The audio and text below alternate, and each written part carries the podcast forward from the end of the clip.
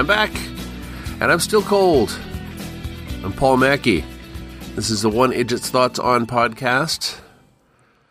Darcy and I are still getting out and about a little bit, continuing to go to Monday Night Trivia with our team, Bad Altitude at Duluth Cider. This past Monday, we took first place among a cold reduced field. I don't know if that score would have really come out on top on a normal week, but we were happily surprised by how we placed. And then yesterday, I had a necessary medical diagnostic procedure that took some time but was focused in scope if you know what I mean. I do want to announce that Geek by Night, the podcast audio drama I've been performing in for the past few years, is now available on YouTube. It's in the final season now, but you can catch up to every episode available on YouTube.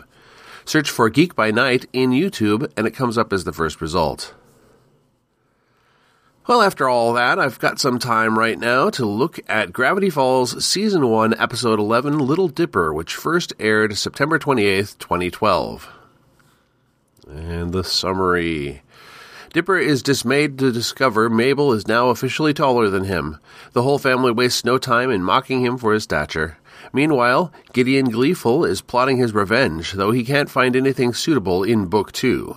Dipper uses Book 3 to find a place in the forest where all the animals have unusual sizes. There are mysterious magical crystals that cause shrinking or growing depending how the light passes through them. Dipper takes one of the crystals and attaches it to a flashlight to produce a shrink slash growth ray, so he can make himself just a little bit bigger. When Mabel discovers the ray, they fight and it falls into Gideon's possession. Gideon shrinks and kidnaps them to use as a bargaining chip against Stan to get him to sign the Mystery Shack over to him. Eventually, Gideon decides to just shrink Stan, and it's up to the twins to stop him. Very cartoonish. Uh, I'm not sure if this counts as classically cartoonish, but I love the interactions with giant food. Mabel with the gummy koalas, and somewhat less appetizingly, Soos with the corn chip fragment found in the carpet. And then my favorite line This neck is really squishy. Hey, look, I'm making fat angels. All right, who is Stephen Root? Voices Gideon's father, Bud Gleeful. Stephen Root is a hard-working actor who's at least recognizable by many by voice if not by looks. He started out on stage off Broadway in Journey's End in 1980, then in the Broadway plays So Long on Lonely Street in 1986, and All My Sons as Frank Luby in 1987. He transitioned to film with small roles in Crocodile Dundee 2, Monkey Shines, Ghost, and the Buffy the Vampire Slayer movie. His full IMDb profile counts 286 roles in film, television, and video games, so making a list of even just the highlights is difficult. He rose to prominent success, initially in work with Mike Judge in multiple roles on King of the Hill, and as Milton in Office Space. He's also performed extensively in Coen Brothers films. He played Jimmy James on the popular sitcom News Radio and was nominated for an Emmy as Best Supporting Actor in a Comedy Series, playing Monroe in the HBO series Barry. What worked? I thought this was original and different. It could have ended up working with Dipper just finding a shrinking and growing machine, but this one has the extra step of Dipper's ingenuity being involved. And what didn't? I, I really didn't find anything to object to. This was a solid episode of a fantastical animated show. Things to ponder. Well, we know that Stan has a secret basement at the Mystery Shack. Is it that basement or something in it that is what Gideon is looking for?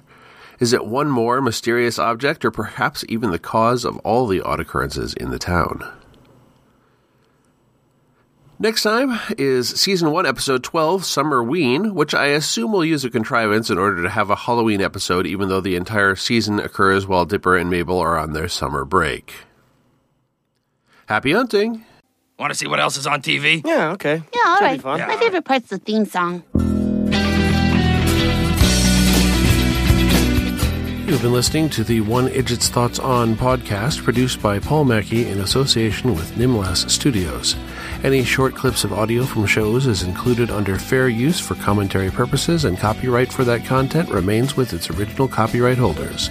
The theme song is Too Good by Jack Mangan and is used by his generous permission. One Idjit's Thoughts is produced under a Creative Commons Attribution, Non Commercial, No Derivatives 4.0 international license. You can find more episodes of this podcast and many other fine podcasts at nimlas.org. You can contact me by emailing idjitcastpodcast at gmail.com or commenting on episodes at nimlas.org.